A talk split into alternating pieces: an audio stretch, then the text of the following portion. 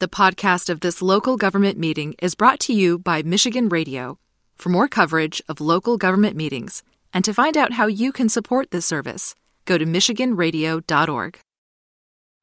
Hello, I'm Jennifer Hall, the Executive Director of the Ann Arbor Housing Commission, and I am going to be talking about uh, both our general fund portion of the city's budget, uh, which is a very small part of our budget, so that I'm going to actually talk a lot more about uh, initiatives that we are working on related to the city that are not necessarily part of the general fund budget.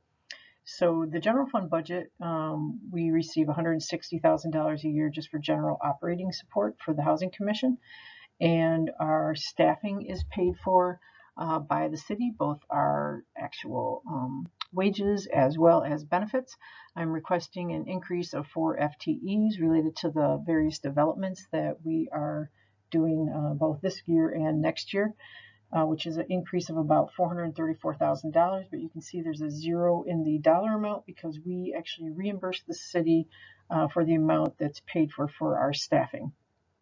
Uh, larger part of the city's budget, but not the general fund, is over a million dollars from the county mental health millage, as well as about six and a half million dollars from the affordable housing millage.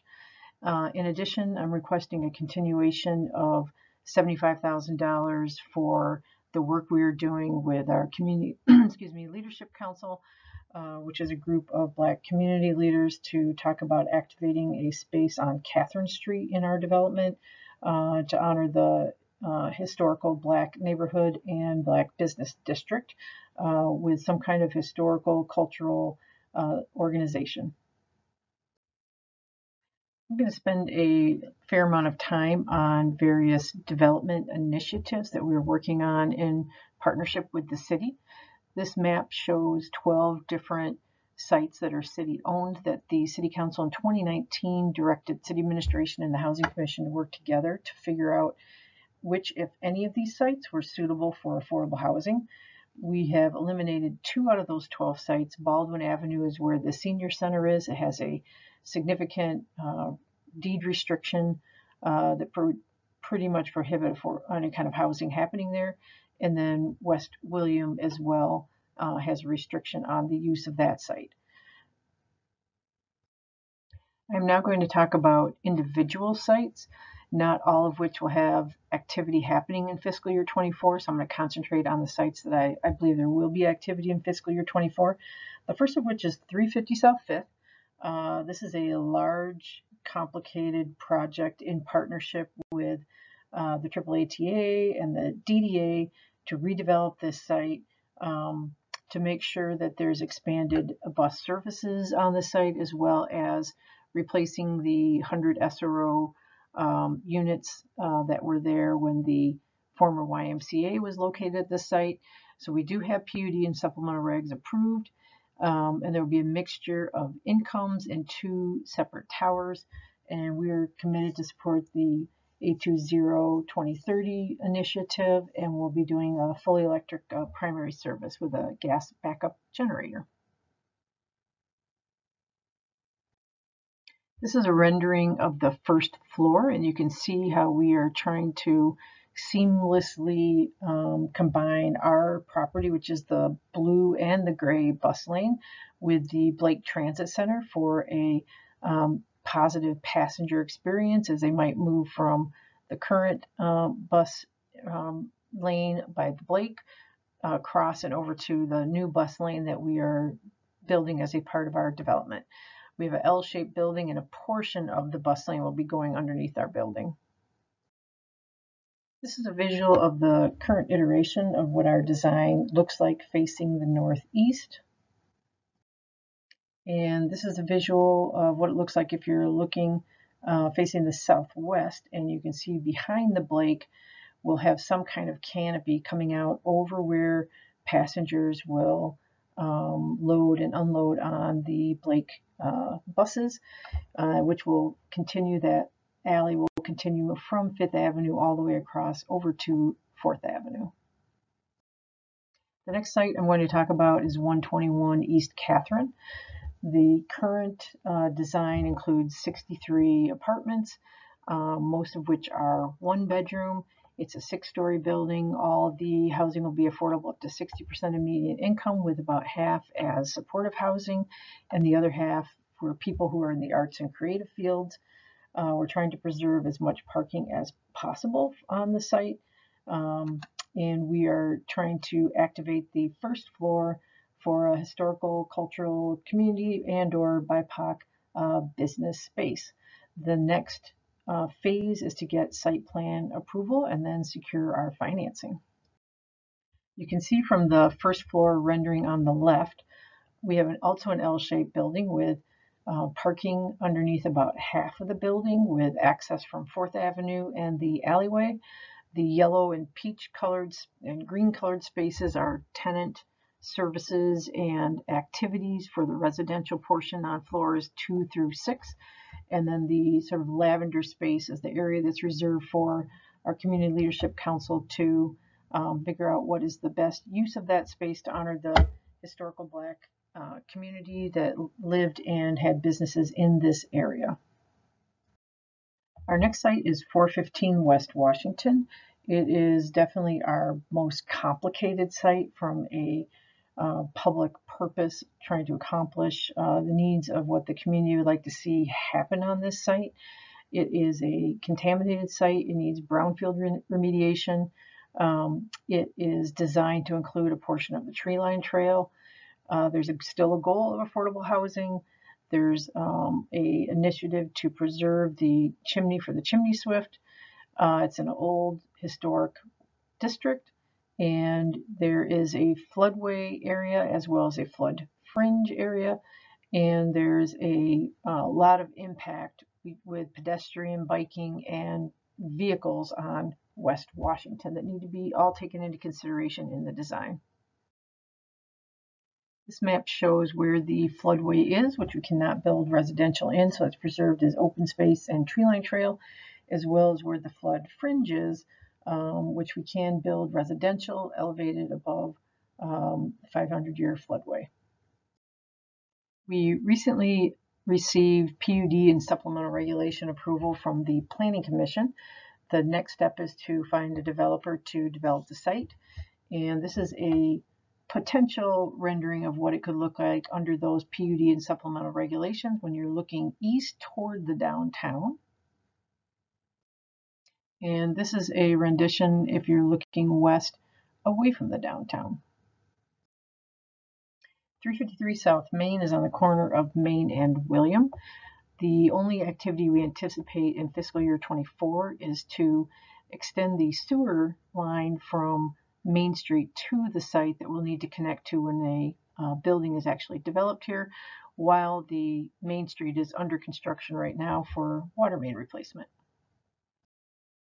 We don't currently have any design concepts, but when we did our community engagement, it was about an evenly split support in the community for a six story option with about maybe 50 apartments, and then a 10 story option with about 80 or 90 apartments. Um, and so that will be a future development process. The next site is 721 North Main. Uh, we are also calling it 123 West Summit because as you can see from the map uh, to the right, most of the site is in the floodway floodplain, and there's only in the small orange corner uh, is the only area that's potentially really a developable parcel uh, due to some um, restrictions um, on the site from a FEMA grant. So we are going to be requesting that the lot be split between the portion that comes off of Summit that's buildable um, from the rest of the site. And then we'll do some community engagement and go through a site plan approval process. This site could hold four or five uh, townhomes, or it could include two or three story um, building with eight to 12 apartments, all for um, households under 60% AMI. 2000 South Industrial Highway is currently used for multiple functions, both uh, city functions as well as rented space to the Washtenaw County Drain Commissioner and the AAATA. Uh, the Housing Commission has offices here as well as our maintenance and facilities. Uh, it's also a location where any city vehicle can uh, refuel with a gas tank as well as uh, about 30 or 40 electric vehicle charging stations uh, for city vehicles. And so we've looked at three different options. Uh, one that preserves the electrical uh, vehicle charging as well as the gas tanks, just moving the gas tanks closer to the water tower so that the lot can be split uh, between city functions and then housing commission and housing functions. In this uh, rendering, you can see there's a one-story maintenance building for uh, housing commission, an office for housing commission, and then a larger building is about 28 apartments. The second rendition, we can increase the number of apartments by keeping the electric vehicle charging stations but removing the gas tank, and that increases the number of apartments to 76 apartments. And this third rendition is if we only did housing there, we did not include any housing commission offices or maintenance and no city fuel or electric vehicles, then we could increase the number of apartments to about 116. 1510 East Stadium is currently fire station number two. Uh, the intent is for the Housing Commission to acquire that. We're continuing to do some environmental testing of the building with the intent of demolishing it. Um, and we will not start any kind of demolition or new development until the AAPD is able to relocate some of their vehicles and equipment. Uh, they're stored at this site. There's two different options, one of which we're looking at is like a three or four story building with 20 to 23 apartments. And the second option is lower density. It includes eight duplexes. Both sites are, or both options are restrained by open space requirements and parking requirements. There's very little on-street parking, and so it needs to be accommodated on this site with whatever is built. That concludes the development uh, properties that are city-owned properties. Uh, the next thing I'd like to talk about is our major initiative within our HUD program, within our HUD voucher program. In 22, we are designated through a competitive process by HUD as what's called a moving to work agency, specifically to look at um, landlord incentives uh, through a five-year study to see if that would increase participation of uh, property owners as well as increase successful lease up by our voucher tenants. We will officially be starting our implementation of uh, our Moving to Work program in fiscal year 24, focusing both on tenants. Many of these things are, th are what we have already been doing with our payments from uh, partnerships with Barrier Busters and with our own nonprofit. So we've been um, often paying for security deposits, utility deposits, um, helping with um, searching assistance, etc. But now we'll officially be able to use HUD funding to do this work. And the second component is landlord recruitment and retention.